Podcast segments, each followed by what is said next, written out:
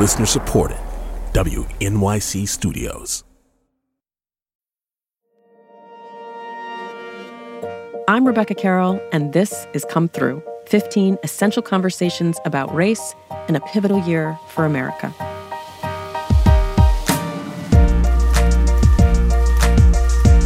My white adoptive parents are what you might call recovering Catholics, the products of devout religious families who grew up bound and tethered to the church. They were both raised to believe that they would burn in hell if they gave in to any personal desires outside of the Bible's teaching. And so, what did they do?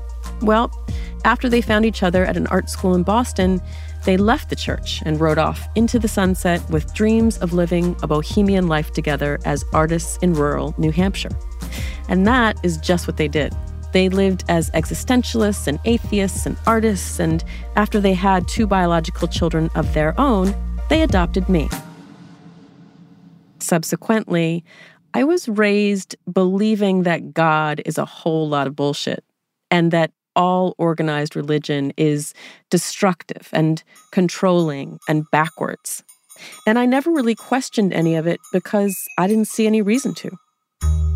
The one time I went to church with a friend, I was kind of stunned by how cult like it felt to me as people moved toward the front of the church to receive the body of Christ. None of it resonated with me at all.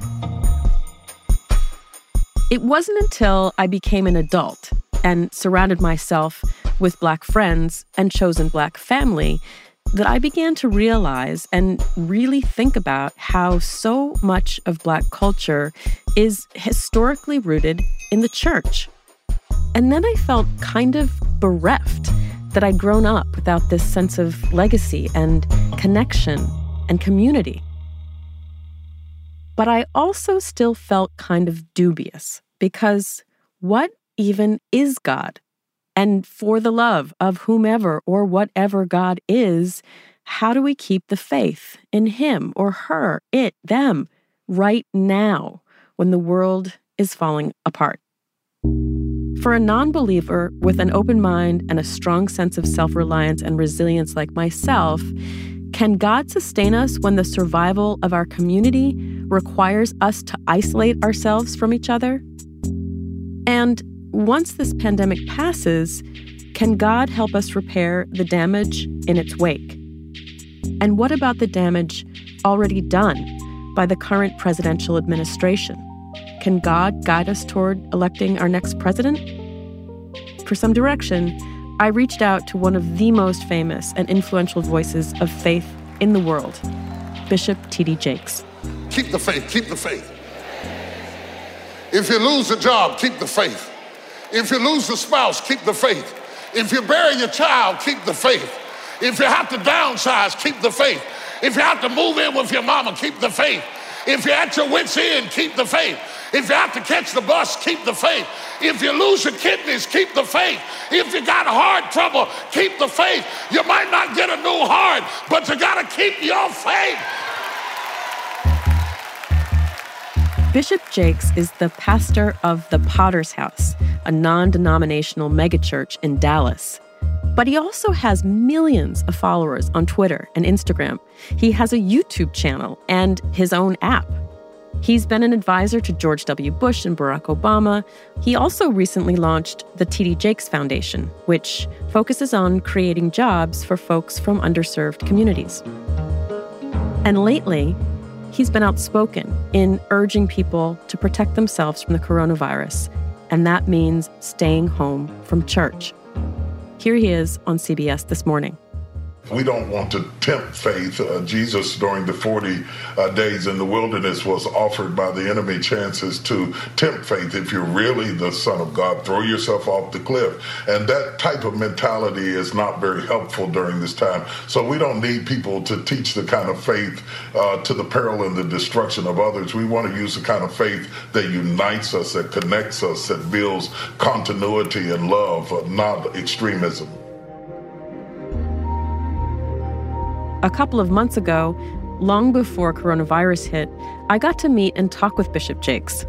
And it turns out that in conversation, he feels a lot more like a family member than a pastor. Although, what do I know, really? Maybe that's what pastors are supposed to be like. But he was game for a difficult conversation and willing to go beyond his comfort zone. He came through, and we went there. So, I have just shown up at your congregation. Why should I stay? Wow.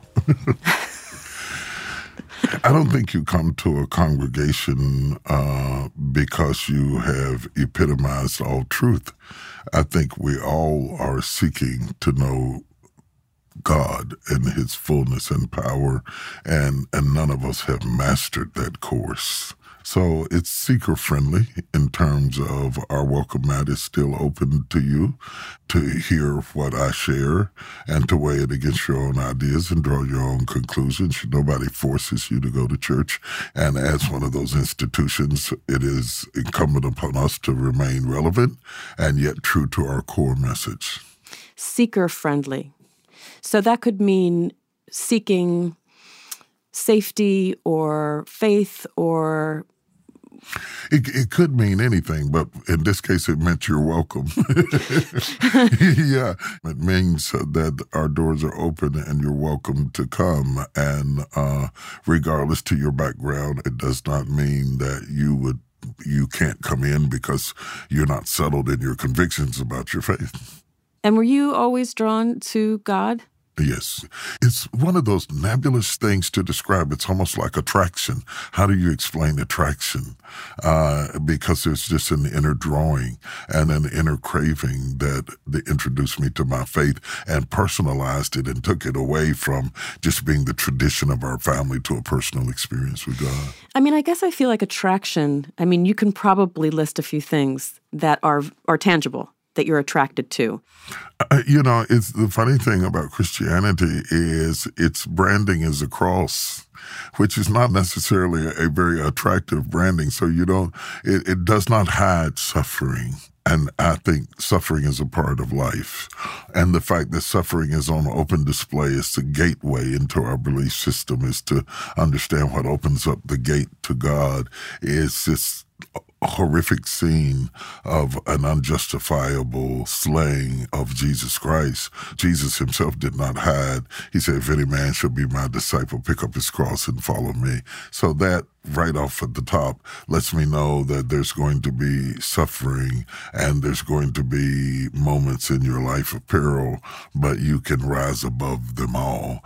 That epitomizes the death, burial, resurrection story of Jesus Christ. And it really, it really describes my own life. You know, there's been many times that I've been uh, submerged in grief or submerged in joblessness or submerged in whatever and had to be, uh, resurrected. I think we continue to renew ourselves and continue to have born again experiences uh, over and over again. That really resonates with me in a very profound and provocative way.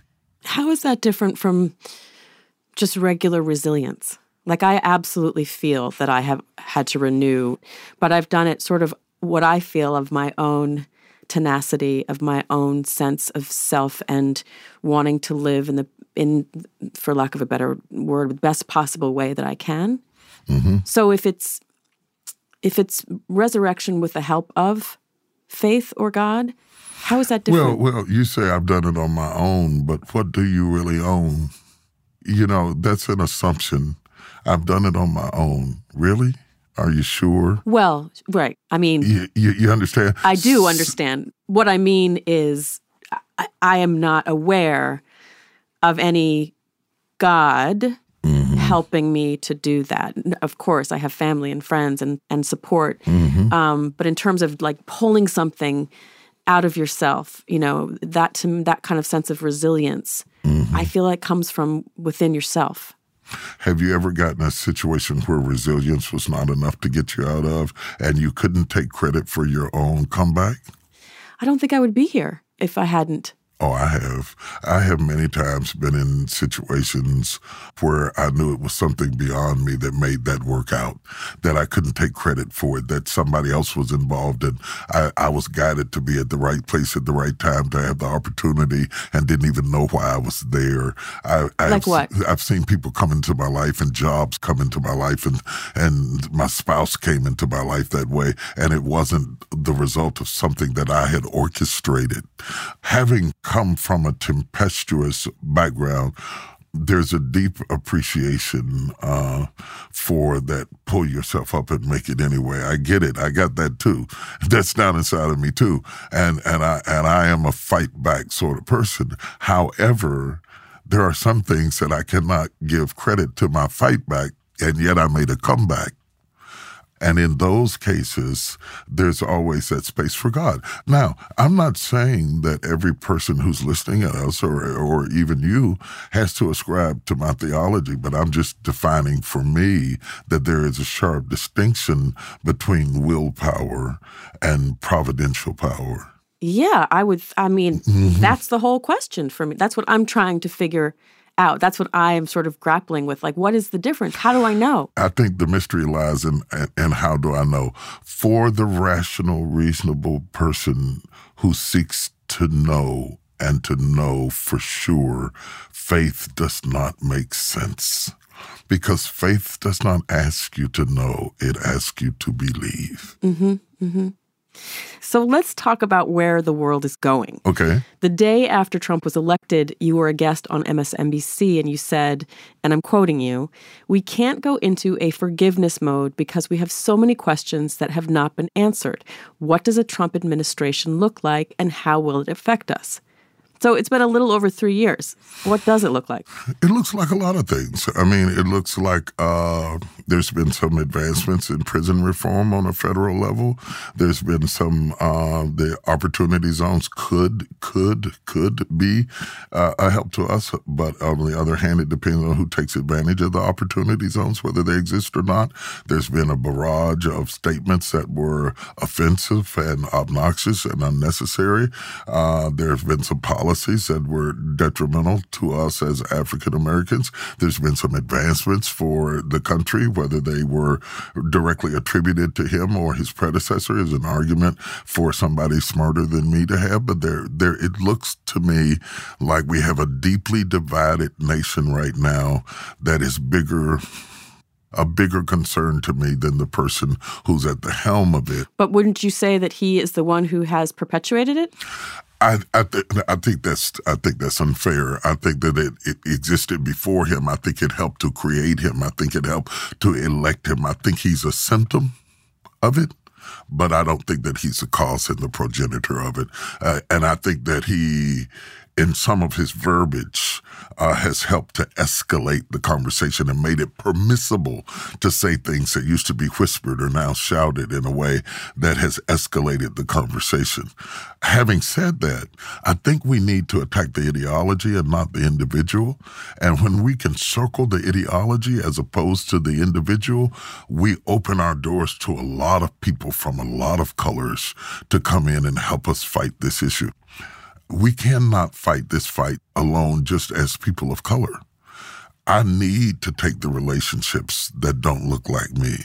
And whatever President Trump does, positively or negatively, his term will soon be up either way. May go on another term. So you say that, but how, so how can you be nonpartisan if you believe that he's going to be he's not going to have a second term? No, no, no. You didn't hear me out. Okay. He may get another term, but that's the most he can get.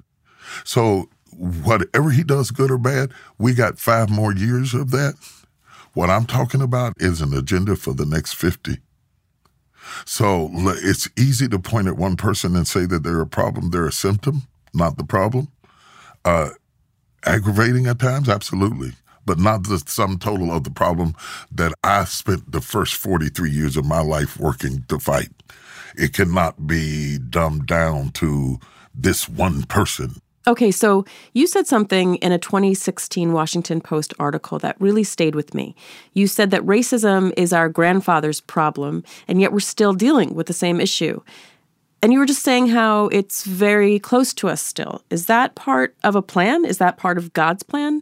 No, I don't think I don't, think that's about God. I think that's about people, and um, I am named after my grandfather. My grandfather was murdered by white racists at 22 years old and uh, uh, drowned in the barbed wire that they put Ugh. in the lake and God. bled to death while my grandmother was pregnant. So, so please, I, I clearly get racism. you know, um, my my father's from Mississippi, my mother's from Alabama. Uh, I clearly have a history. Some of my relatives I don't know today because they were runaways, uh, and uh, so I clearly get the atrocities. I'm not suggesting at all, uh, and I wouldn't for a minute disrespect um, your experience. Um, but I guess what I'm grappling with is what role does God play in our choices and the choices that we make as human beings? Let, let me let, let's, let's weigh into it. I th- I think we're trying to have a sociological conversation with somebody who has a theological interest, and so it's it's it's I'm kind of feeling like this. But it's but, really but, uh, interesting. Yeah, yeah, yeah. Okay, we'll, we'll, go down this road with you. Um, here is the thing about it. I'm living in a house my father used to brag about cleaning. You cannot say things aren't better many slaves. I've been, I stuck my fingers in the scratch marks in the slave castles in Ghana, and I smelt the stench of the feces of the slaves that were waiting on the ships to come. I stuck my hands in the bullet holes of Winnie Mandela's house. Uh, many slaves died at sea. The very fact that my ancestors survived the atrocities is God. Uh, raped and abused and ostracized and decapitated and all of the atrocities of, of our history, uh, the very fact that we survived them and sang and rose above them and stitched our own clothes and drank pot liquor from the collard greens to get the nutrition to stay alive. And the very fact that, that we ran through the woods and escaped through the waters and hid in the basement of churches and made it to the north, we are a strong, resilient people and we have benefited from the mercies of God. And a lot has changed there's still much more to be changed but but you cannot look back at our history and not see I cannot look back at our history and not see the hand of God pulling us through some of the most atrocious moments of life. I'm, That's a takeaway for me. Right. And I'm very, very much open to believing in something. Mm-hmm. I don't know that it has to be someone. Like, for, I'll give you an example. Um, when I was six years old, I mm-hmm. wrote my first essay. Mm-hmm. And it started with My name is Rebecca Ann Carroll. I am a black child. Nobody had ever said that. Mm. Nobody talked about it. And I felt like, in retrospect, like that was a moment where the ancestors dropped in mm-hmm. to let me know and look out for me. So I believe that. Is that like God? When you say it was the ancestors, you identified who it was. So well, right? No, no, yeah, I know. Yeah. But can so, God be? God has to be God. Yeah, God. God has to be God, the Creator beyond explanation. And can, can, can my ancestors are my ancestors, and, and I love them both dearly. Uh, and I feel like I think so many people are sitting in this chair. It's a wonder it doesn't break all of my grandmothers and my great grandfather and everybody I can remember and everybody I cannot is sitting in this chair with me. I did not get here by myself. And the changes that I'm talking about that have been made that we ought to applaud while we fight for the changes that are yet to be made and that we ought to fight, march, and do whatever we can to produce does not negate the fact that we have come this far by faith and that God has brought us through tests and trials. And I will even argue that that in some ways we were the richer for it. Now we lag behind economically. But we don't lag behind as it relates to tenacity and resilience and a sense of self pride and dignity. And I've seen us heal in a lot of ways, all the way back to the 60s. I'm black and I'm proud. And your statement, hello, my name is Rebecca, I am a black child, is symbolic of that pride and that embracing of our culture. And we have come a long ways from bleaching our skin and wanting to straighten our hair in order to be validated by another culture. Having said all of that, there's still a long ways to go and a lot to be done.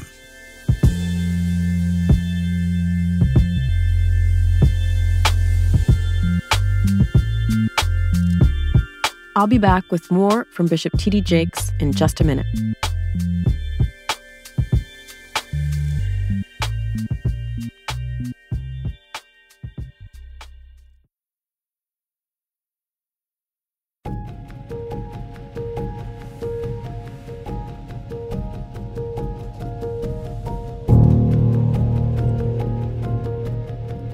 This particular moment in history, how do you how do you describe it in a spiritual way? It's unsettling.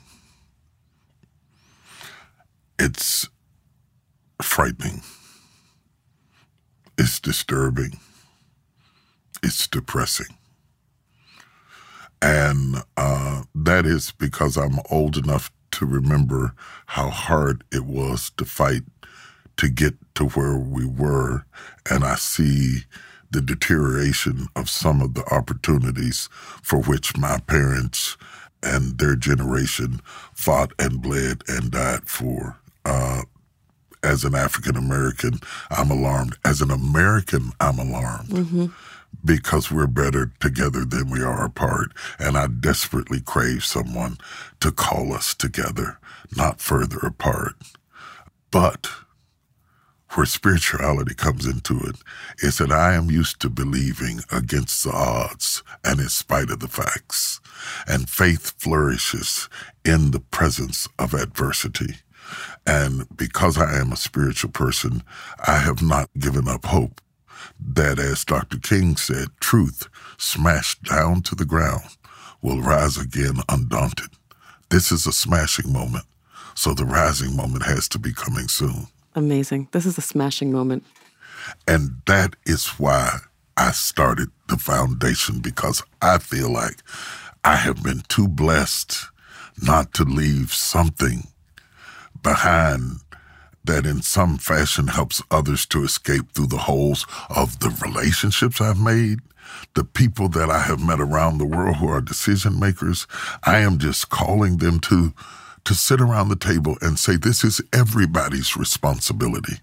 And I want you to help me lift this because you need a workforce and we need an opportunity because we are bright minds being wasted. And the investment is cheaper than importing people from other countries at the expense of ignoring people that are already here. One of the things that I really admire about the foundation is that it's about helping the new generation embrace new options. Oh yes. Yeah. And and it's about exposure. Right. So so I'm in a meeting uh, with with a Fortune 50 company and they're trying to create jobs. They're primarily STEM jobs. They're trying to create jobs and they're trying to help and make a difference. But when I go back in our neighborhoods, I don't see many little kids who say, I want to come to New York and Washington and work for a Fortune 50 company or a Fortune 100 company. No. Why not? Because they don't see it. Mm-hmm. And if you don't see it, you can't be it. I thought, how can I bridge these two worlds so that they can see it, so that they can be it, so that they can maybe enter into technology because they like arts and they like music and they want to produce and they want to do film and then they learn how to code and then they learn, oh, this technology thing is a good thing. Those kinds of conversations, I want to work on the front end of destiny rather than the back end of history.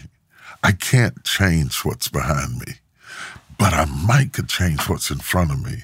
And I started the foundation because while what's behind me is is horrific and was difficult, and I wish I'd have known the first TD, I wonder what he looked like. There's not even a picture of my grandfather.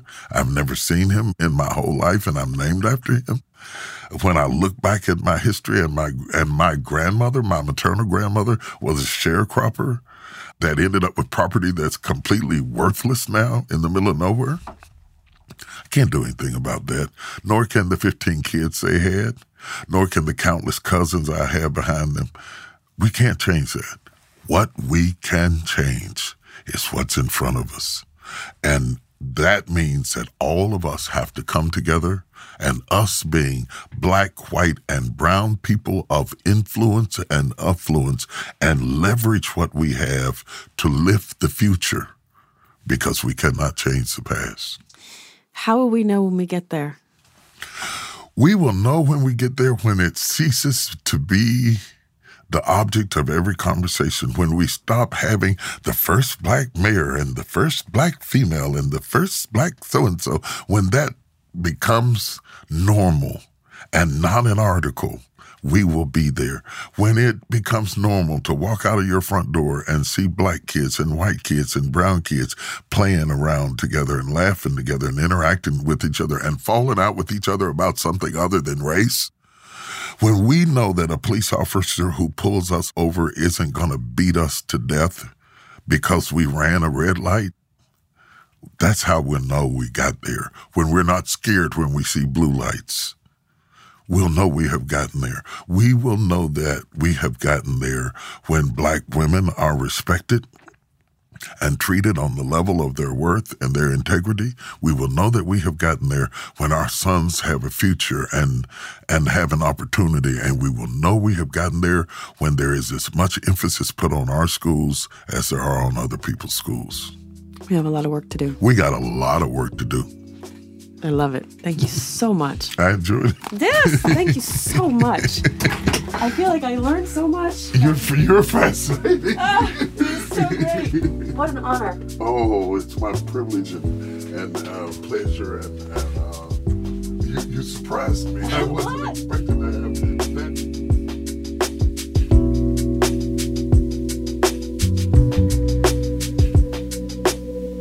You just heard me talking with Bishop T.D. Jakes, and you can learn more about the T.D. Jakes Foundation at tdjfoundation.org. Come Through is a production of WNYC Studios. Christina Djossa and Joanna Solotaroff produce the show, with editing by Anna Holmes and Jenny Lawton. The show is executive produced by Paula Szuchman. Our technical director is Joe Plourde, and the music is by Isaac Jones. Special thanks to Anthony Bancy. So, what did you think? This is one of our first ever episodes, and your feedback really, really matters. So, please go to wherever you listen to your podcasts and write us a review. I'm Rebecca Carroll. You can follow me on Twitter at Rebel19 to stay up to date on all things come through. Until next time.